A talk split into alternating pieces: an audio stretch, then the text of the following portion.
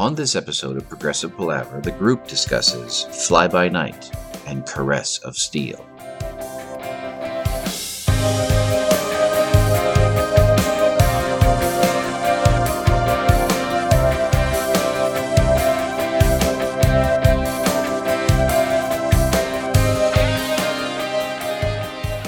And welcome to Progressive Palaver, a group of lifelong friends and appreciators of music discussing the greatest progressive rock bands, album by album. I'm Joe Beauclair, and I'm joined once again on this episode of Progressive Palaver by my very good friends Paul Zotter and Ken Gregory as we continue our discussion of the early part of the Rush catalog, this time with the two albums Fly by Night and Caress of Steel.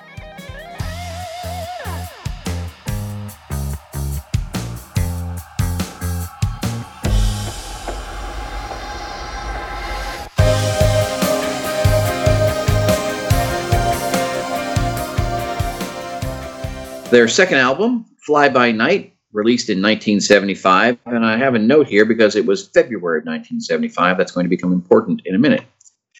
This was produced by Rush and Terry Brown, so enter Terry Brown, longtime collaborator. Released on the label Anthem Mercury, featuring Geddy Lee, Alex Lifeson, and now Neil Peart on drums. Fly By Night is the second studio album by Canadian rock band Rush, released in February 1975. It was the first Rush album to showcase elements of progressive rock for which the band has become known. This release was also the first to feature lyricist and drummer Neil Peart. Mm-hmm. Then, in September of 1975, here again, we've had this, you know, how it takes 5 years to get an album out of a band nowadays. These guys have two in 7 months.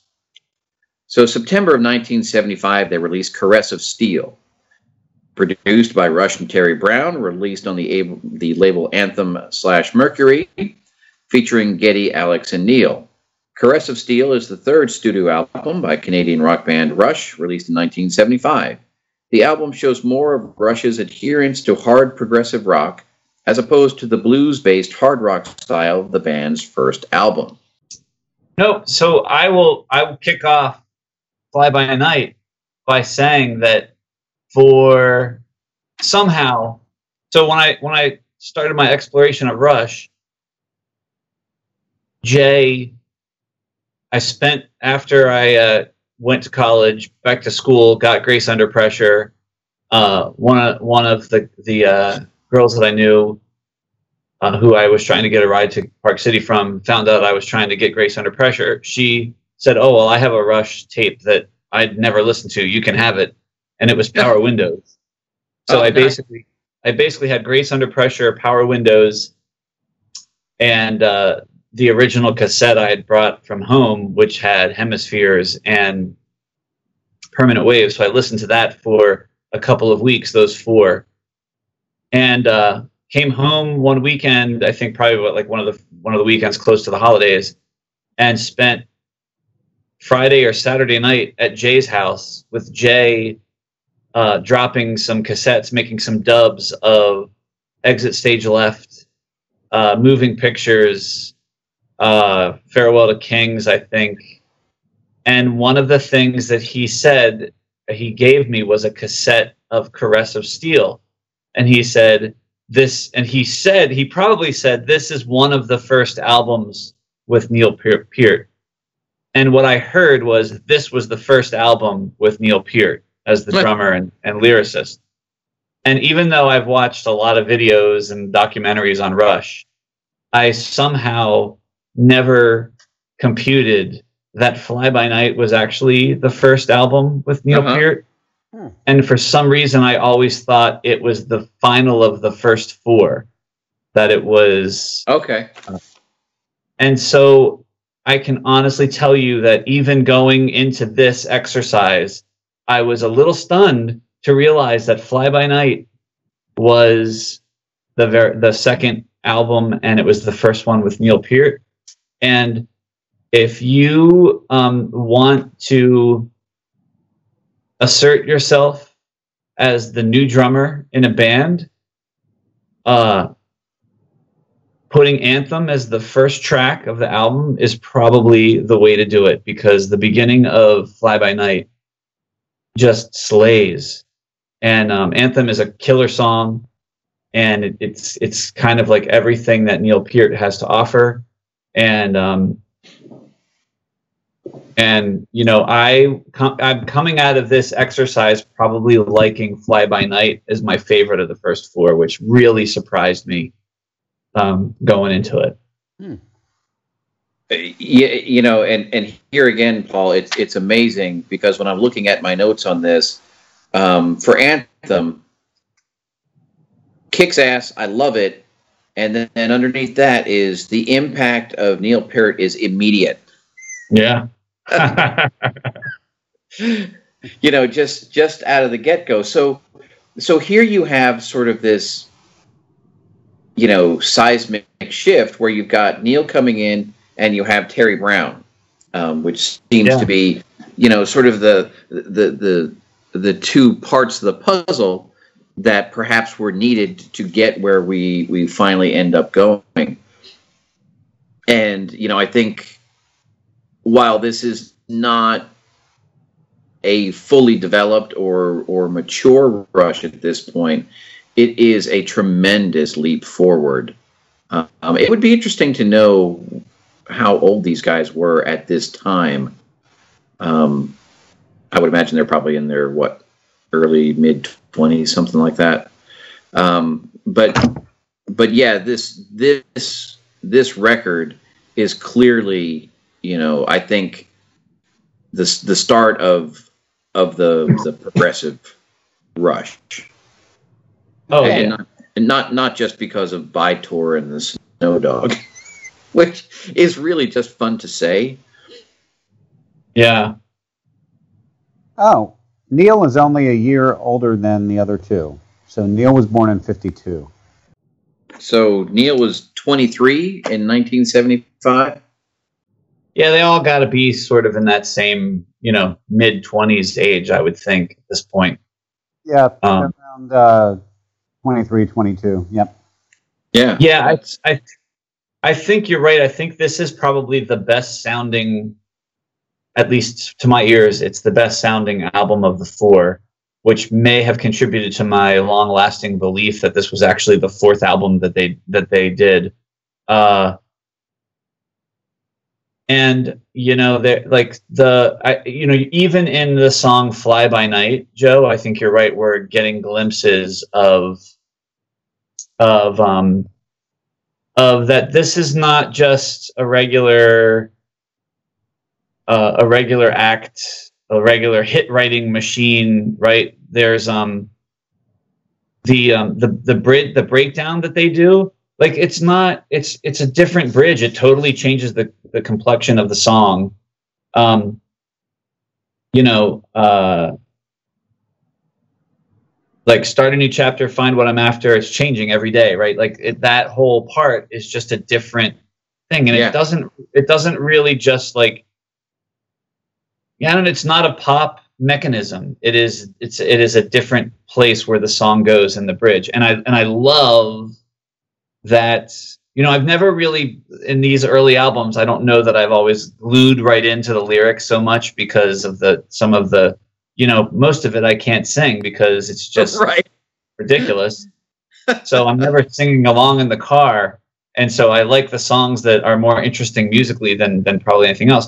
But quiet and pensive, my thoughts apprehensive, the hours drift away, leaving my homeland, playing a lone hand, my life begins today. Is like so great. It's just, and you know, it's about Neil, you know, traveling, you know, leaving his home and going to London. It's amazing. And it reminds me, you know, of you know, this is going to be funny, but it reminds me of Prom Queen, Ken. Prom Queen, you know, was a terrific song, and it had that middle section that was a completely different bridge. It was not like a pop music mechanism. It was its own musical section that fit beautifully, and it kind of reminds me of that same kind of style. it's not your everyday song. And I think that to the other point that we were making is that they are separating themselves from the norm here. It's not just business as usual in the Rush camp as far as, you know, the songwriting goes. Well, I fess up to going to great lengths to steal Rush. And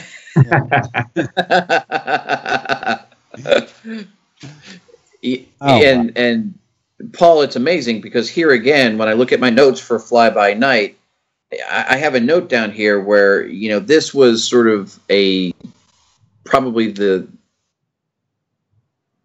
most obvious example that I'd come across, you know, as we're going through chronologically, where sort of the Rush spacing of the instruments starts to take on this sort of atypical feel. And you know, they're operating, you know, perhaps in ways that would be unexpected, in addition to the structure of the song itself. And, you know, Fly By Night is one of those songs where, you know, again, even the most casual fan who has no idea that it's off the second album or anything else, you've heard Fly By Night, and, you know, it does stick with you.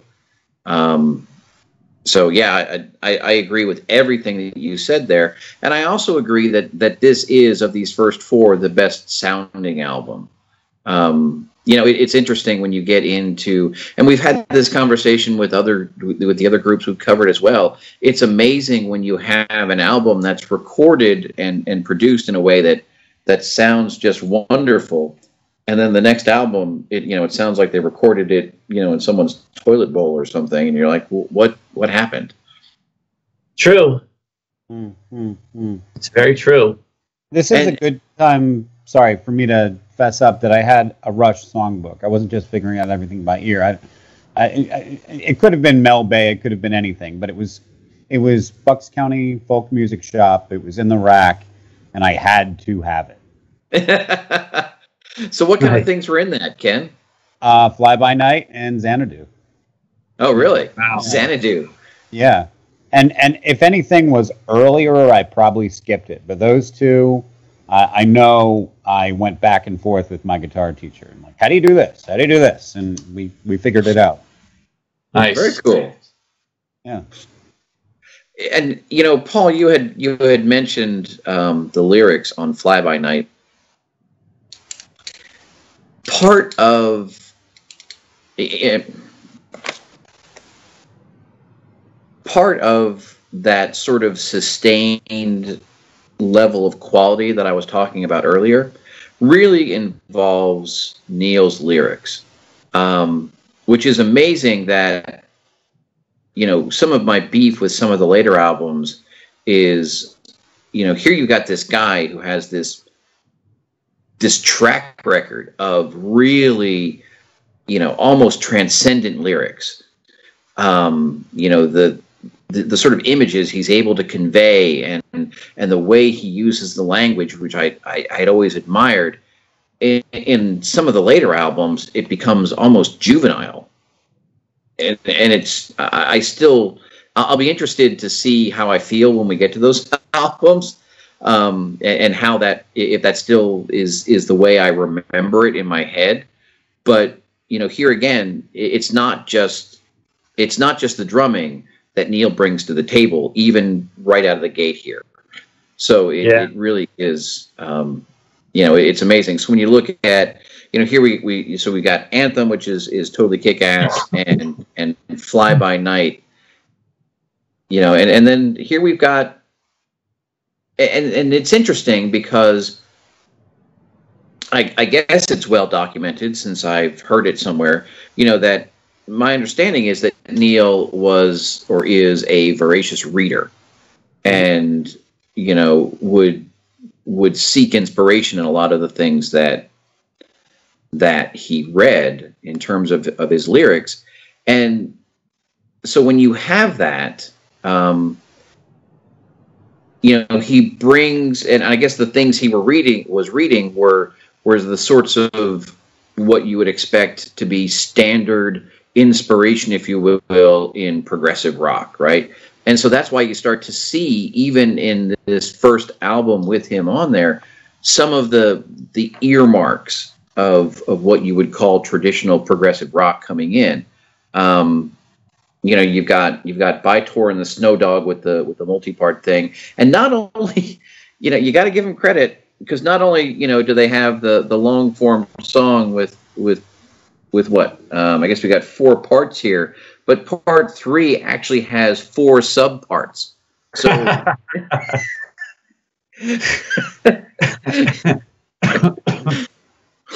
so, you know, they're sort of embracing all of that, and I have to.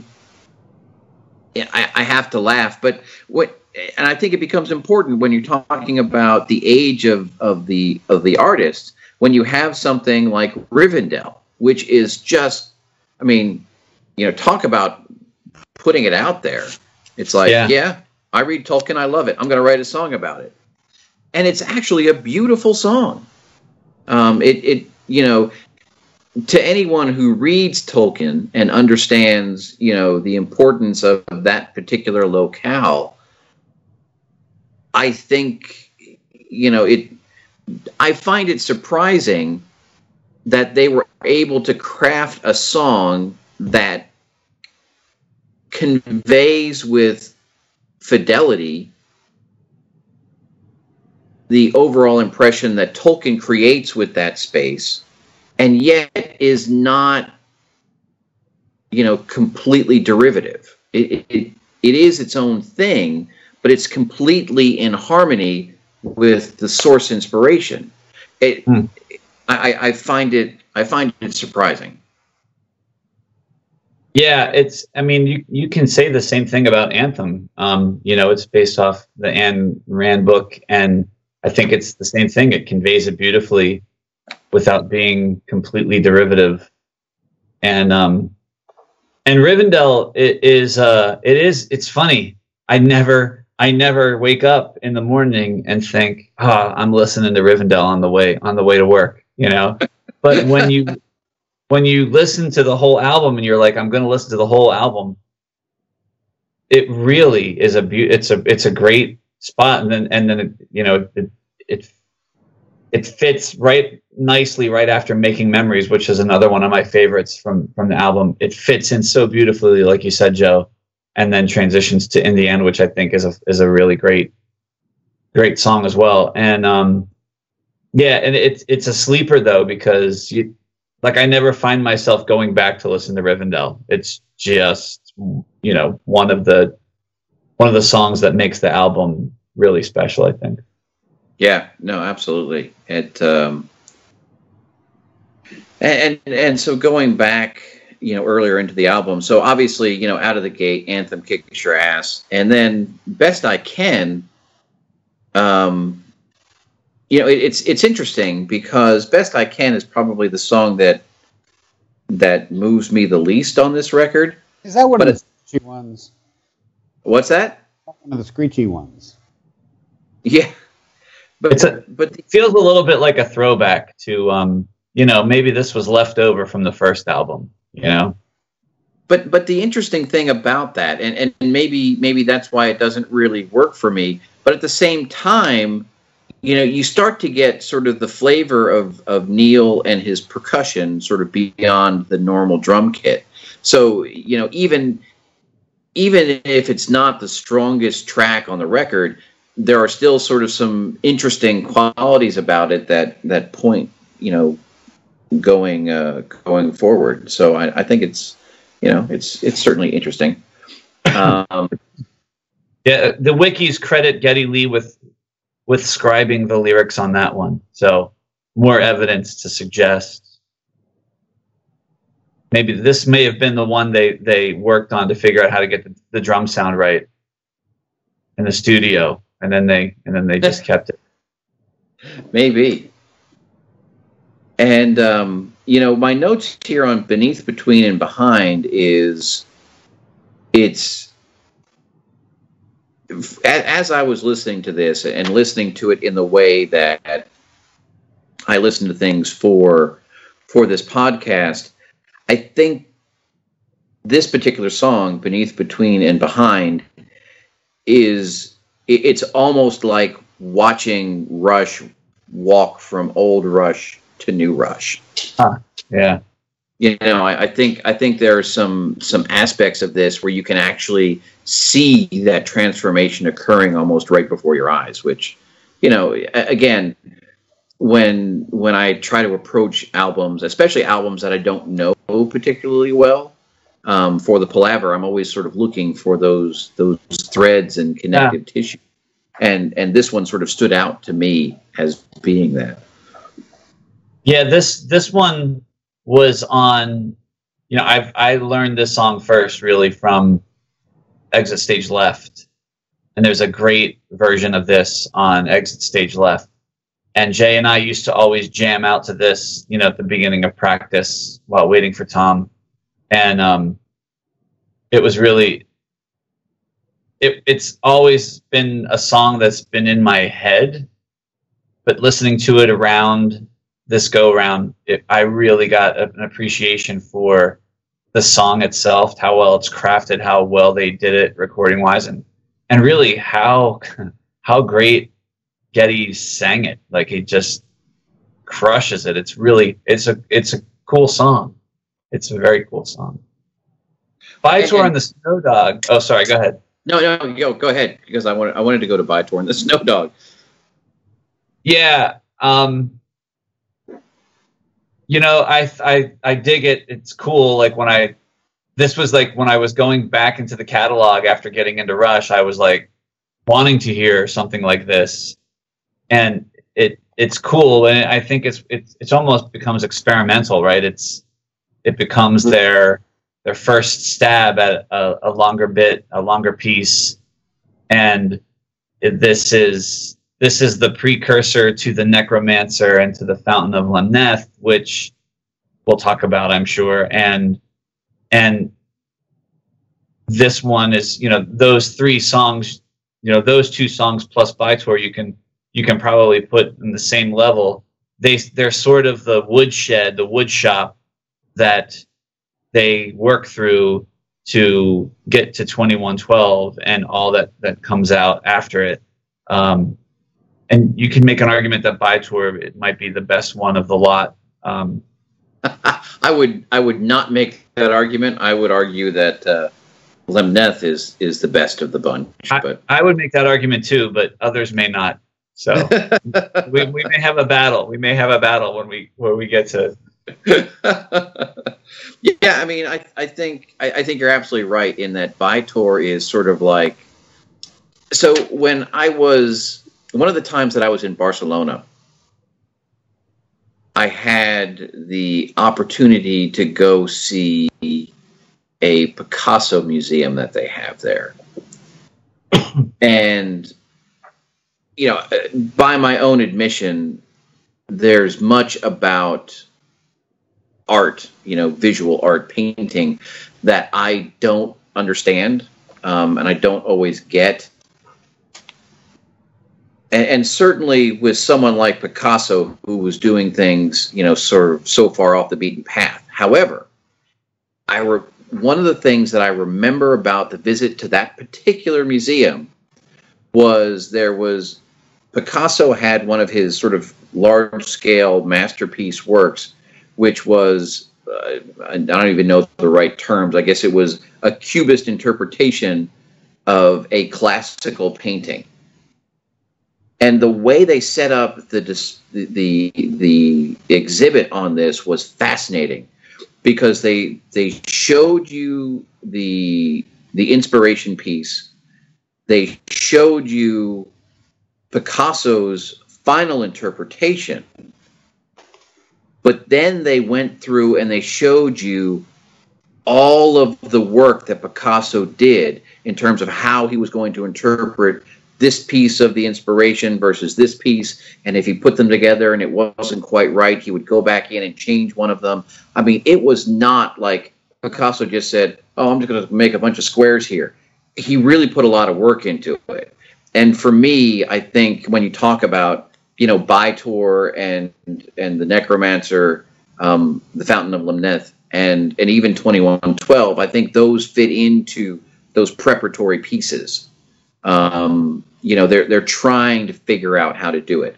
And whereas Yes may have done it on the fly by splicing tape together, I think these guys are maybe approaching, you know, figuring out how to do that in a different way. Yeah, well, that's a good. Yeah, go ahead, Ken. I mean, Geddy talks about going to see Rush. We knew that they were Yes influenced pretty early on.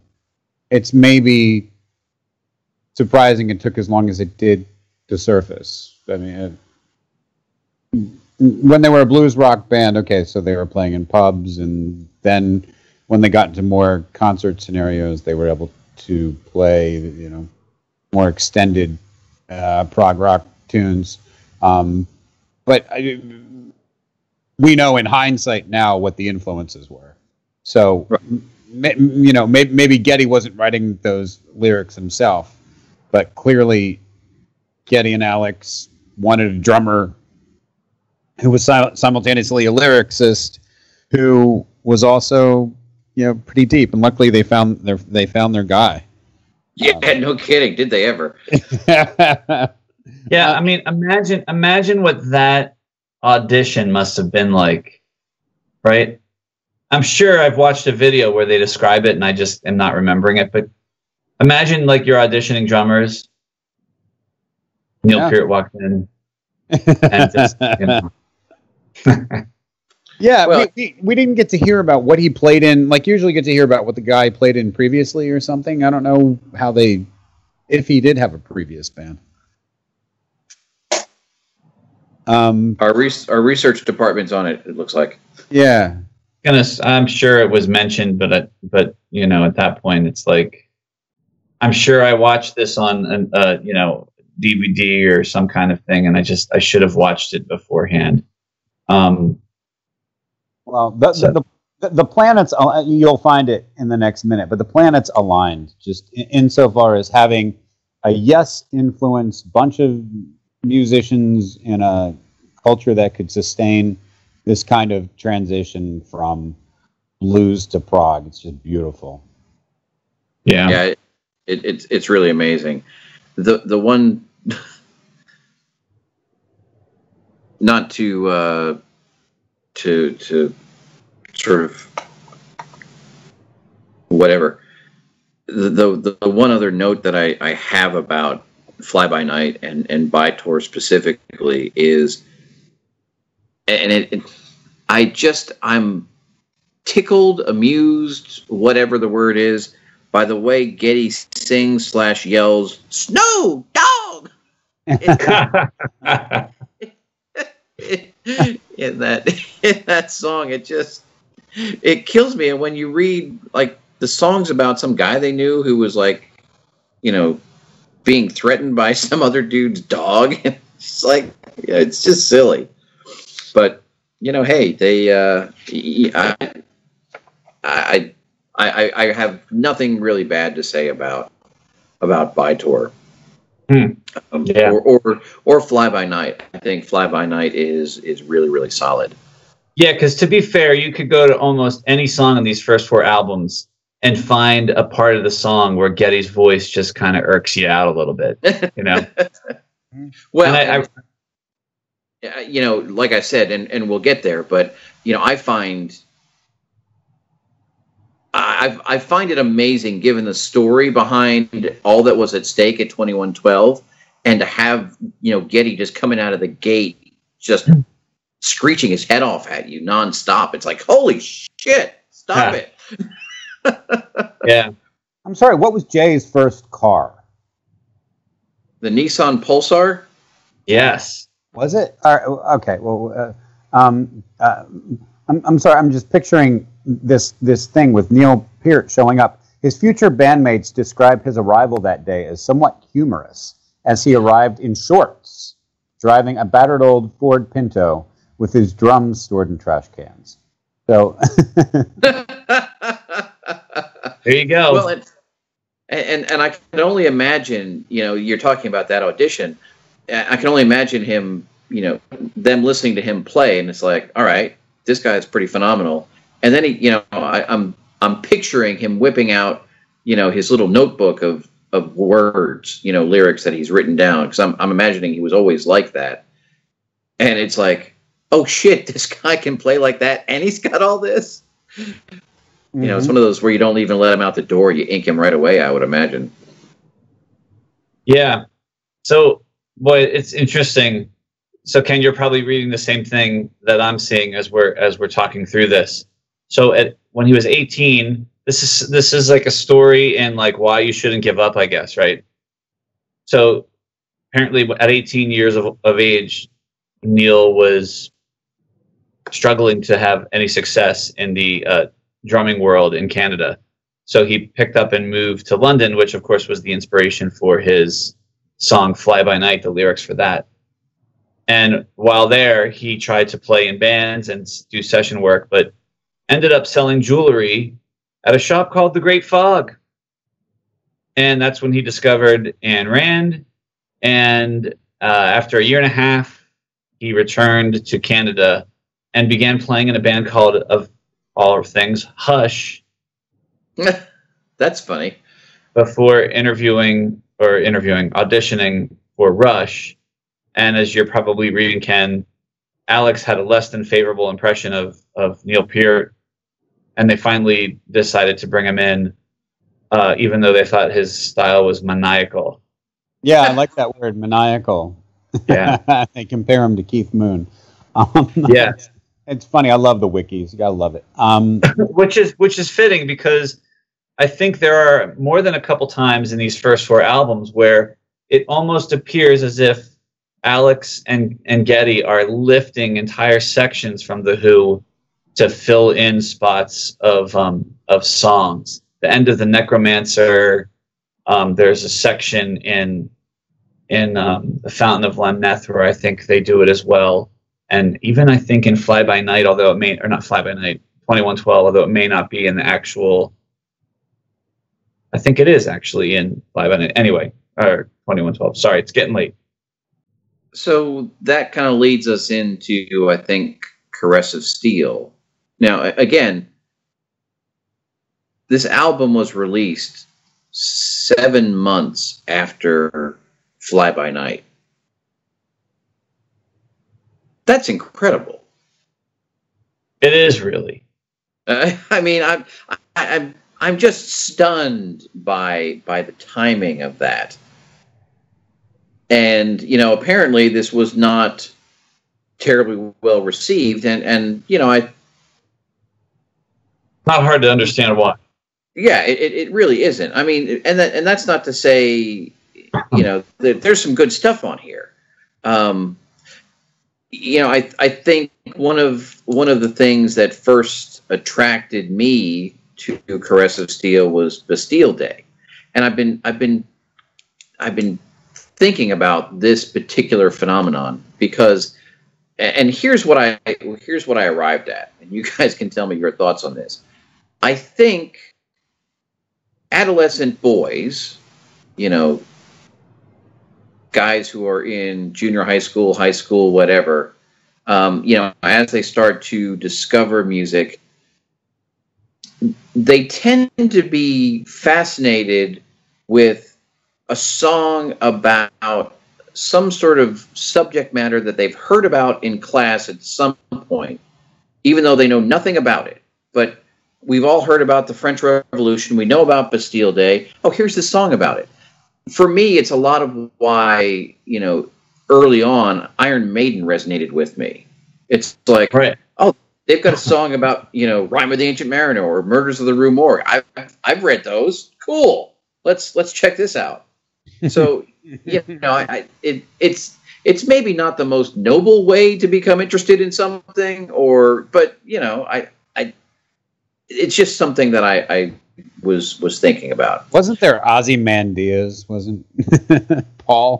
I don't remember exactly what that was, but I think that was our equivalent, right?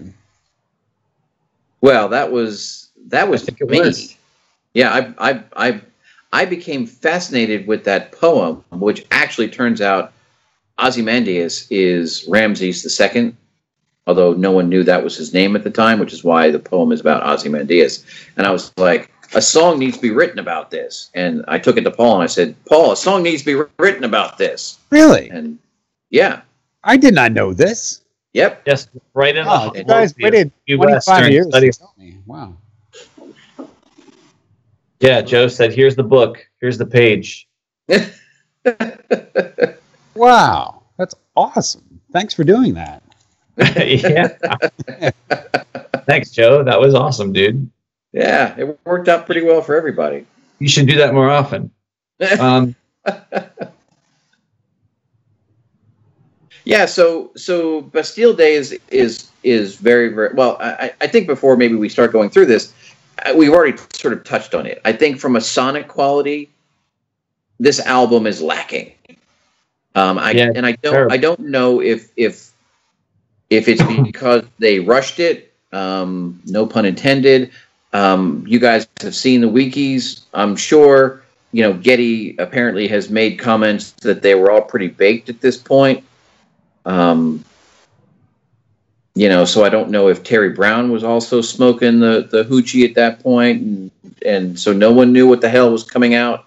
I don't know, but whatever it is, you know, certainly compared to Fly By Night, this album just doesn't sound as appealing, and there's a lot of screeching going on.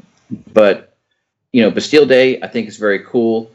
Yeah, I think I'm going bald is. It's goofy, yeah, and it's incongruous, I think, with everything else that we have going on. I mean, even Bytor and the Snow Dog, which, if you say those words, sounds ridiculous. Yes, and the subject matter, when you read the story, sounds ridiculous, but it doesn't come across that way. It comes across as something very, very serious, and I think I'm going bald just.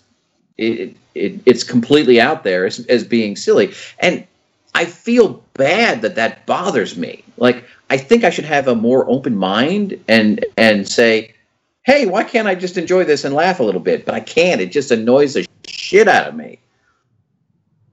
Always been one of my favorite Rush songs, believe it or not. Are you? Yeah.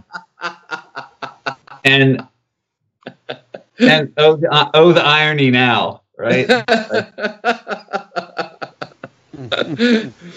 that's too funny. But I'll tell you this. I'll tell you, and I don't. We can. I'll say this, and we can decide whether we want to go down this road or wait till we get to side 2. Because Jay gave me his cassette of Caress of Steel. If you had the cassette of Caress of Steel, I think I'm going bald was put on side 2 to balance the tape, which I'm not sure why you needed to do that, but it was put on side 2. And it wasn't just put on before The Fountain of Lamneth or after. For some reason, it was put on in the middle of The Fountain of Lamneth. That is terrible. Oh, my God. Well, so it actually is not terrible, because if you don't know any better, even though it's completely different, and it seems to like musically, it is a complete removal of all of the themes and all the things that are happening. Lyrically, it's not so bad. It kind of fits in with the arc of the story and what's happening in The Fountain of Lamneth. and it's a little bit of a, all right, this is going to be a pretty heavy duty thing going on here. Let's rock out for 4 minutes and you know, talk about what it feels like to start your midlife crisis, you know. It's the paper lies of Caress of Steel. Perhaps it is, and it fits much better as, you know, track 5.2 than track 2 itself. Well, that's interesting. I have not experienced it that way, so maybe I just don't know.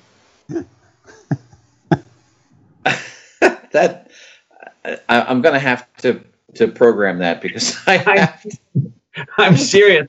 When I listen to this on Spotify, and it goes from In the Valley to Didax and Narpets, it freaks me out. Like, it doesn't make sense to me. That's not what I'm ready to hear. Oh my God, that is awesome. That you I don't even know what to do with that. That being said, and like I said, Caress of Steel is an album that I had probably long before I should have, for no really good reason other than the fact, like I said, I was irrationally fixated on it. That being said, I have always loved Lakeside Park. Oh, yeah. You know, it's just, it's spectacular. Every time the song comes on, I'm just like in a happy mood. I'm like, yeah, all right. I can totally get into this. I'll just run through the rest of this, and you guys can kind of fill in and sort of correct me where I go off the rails. The Necromancer has never really worked for me. You know, it's using sort of the analogy I had before. It's a sketch that I just don't really care for. Yeah. What's interesting to me, though, is listening to this, you know, the last couple times, including just tonight, there are aspects of the beginning of The Necromancer that feel very much like Animals to me. Oh, totally, dude. Yeah. Which I hadn't really picked up on, and I'm like, huh, well, that's interesting. So there's that, and then the Necromancer starts with Animals and ends with Bob O'Reilly. That's the fun.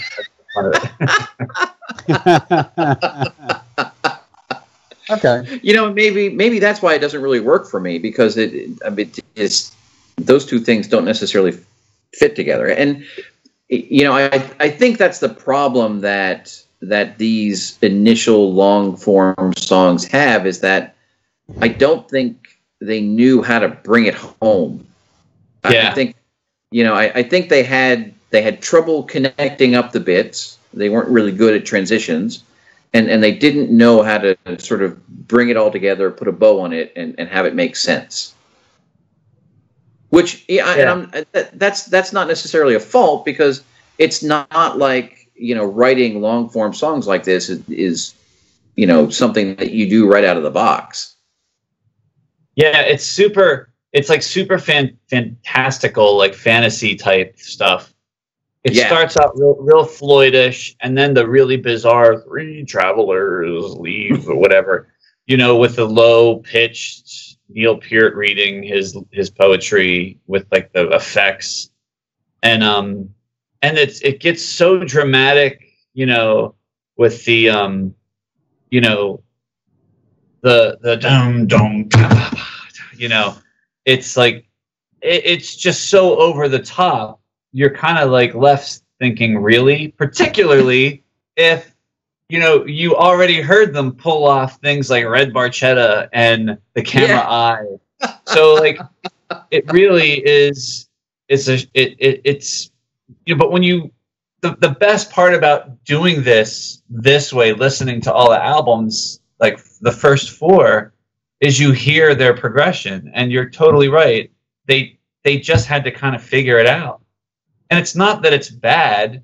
It's not. It's just not. It's not mature in the way that, you know, and I think that's why it was important, you know, Paul, for us to talk about how we got into it, because it does sort of bend our perception of how we view some of these things. We should have invited, you know, Mike on here, because I'd be interested to see how he feels about these things. He may feel totally different. I think he might feel totally different. I don't know. I'll ask him. Yeah, I think you should. And then, you know, The Fountain of Lamneth, I think, and again, I said this sort of in the last segment, you know, we had this discussion on the Merlin Awards, best versus favorite. Right. This is my favorite of the four long form songs in this stretch. I don't know if it's the best. I don't know if any one of them is the best, but this is the one that works for me the best. And one of the things that I find interesting about this particular album or this particular song and Rush in particular is the way that through their songs, both musically and lyrically, they're able to convey a sort of a sense of motion, a sense of discovery. You know, you can definitely feel moving from one part of the story into the next. You know, and even when in the later albums, when they're not doing sort of these long form songs, they can still sort of, you know, give that to you. Red Barchetta, I think, is an excellent example of that. You know, it's what it's only a 6-minute song, but it has parts. You can feel, you know, yeah, leaving the city, going out, and then when you're out on the drive, and you can feel that. And I think The Fountain of Lamneth is sort of the really, you know, chronologically the first example of them being able to do that. And for me, you know, while again some of the connective tissue isn't quite there, I do have that experience of you know, moving through the story throughout this particular song. So that's, for me, that's why this one sort of is my favorite of the four long form songs in this section. Yeah, I can totally get behind that, Joe. Even I can get behind it being the best of the four, even including I Think I'm Going Bald in the mix. But I think you're absolutely right in your description, and I think one of the things that may have made 2112, well, a lot of things probably made 2112 sort of the exceptional one out of all of these, but the story is much simpler. 2112, it, you know, at the face of it, it seems like it's a lot more complicated. It's a futuristic world and everything, but it's just a rehash of Ayn Rand's story of Anthem, and it's the Cliff Notes version, right? So right. It's a simpler story to tell through music, where when you think about The Fountain of Lamneth, you're basically taking the character through his entire life in 18 minutes. And yeah. And there are so many subtleties that you're trying to get across, and they're trying to do so much, and the production, like you said, just isn't great. The transitions aren't great. Some of the edits are like unforgivable. And you know, you have these bits, and they don't really do a, it's choppy. That's it's just really choppy, because, you know, Panacea is a great song, and it is. It's spectacular. The way it rolls through to the end of I don't even know how to say it, Bacchus Plateau, yeah. And then sort of the recapitulation of the fountain at the end does tell a really wonderful story, and it's very uplifting, and yet the production quality is so poor that you're sort of not uplifted the way that you would like to be. And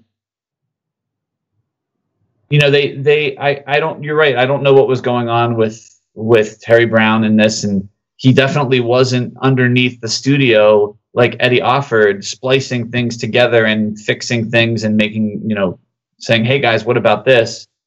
It just seemed like they were, you know, they did what they did, and they just moved on, and they were working at a breakneck speed. But this is definitely my favorite one of all of the four, and I have to just give a little extra props to no one at the bridge, because you know, Geddy just fucking goes for it on this song, and I don't know how he ever did it. Like, it is, he just sings his balls off in this tune. and like whether you like the way it sounds or you don't, like he is 100% in. Like he is totally conveying the desperation of the character who has, you know, gone through life and feels like he's lost direction and lost all his support. And I mean, he's in it to win it in here. And it has, I totally love the solo. It's very simple and it's very lovely, but it's just perfect. So I'm a huge fan of The Fountain of Lamneth. Outstanding. Ken, any specific thoughts on your end on this, or no? Just taking it as read. Oh no, Caress wasn't in my vocab. It didn't happen. One interesting point, though, I do want to say is that Caress of Steel, there was a printing error with the album cover, which made it give that copperish tone to it, which it was supposed to actually look silverish like steel. Right. Wow. But they messed it up. And a similar thing happened with their first album. The Rush was supposed to be like this red color, and it came out pink because of a... which had to have been upsetting to them. And very little ado is made around the Fly by Night cover, which I think is kick-ass. And do you? Yeah. See, I used to think it was kick-ass until this exercise, and I'm looking at it going, this is terrible. Oh, no, I really like it. I really like it. And I don't... You don't get much talk about covers anymore because who even sees covers? Right. So I had to go all the way to the discography on the Rush.com. So the concept was created by Rush, but the cover painting was done by Geraldo Carugatti, and under the direction of Jim Ladwig, I guess, AGI Chicago. Nonetheless, the cover was Geraldo Carugatti, and I'm very happy to say that there was no problems with the coloring of this album, because it's great. I think it's definitely, as far as album covers go, for me, it's number one of the first four. Fly by Night. Correct. Yes, for sure. Yeah. And then, so 2112 was the first album cover by Hugh Syme, if I remember correctly. Could be right. I'm not sure about that, but I'm going to go with it. And I want to say that Hugh ended up having a very long relationship with Rush, which we may want to, touch on that later on, because I do think some of the visuals on the Rush albums, as with most progressive rock, becomes kind of important. For sure, some of the album covers are just as well thought out as anything on the album itself. Yeah. Yeah.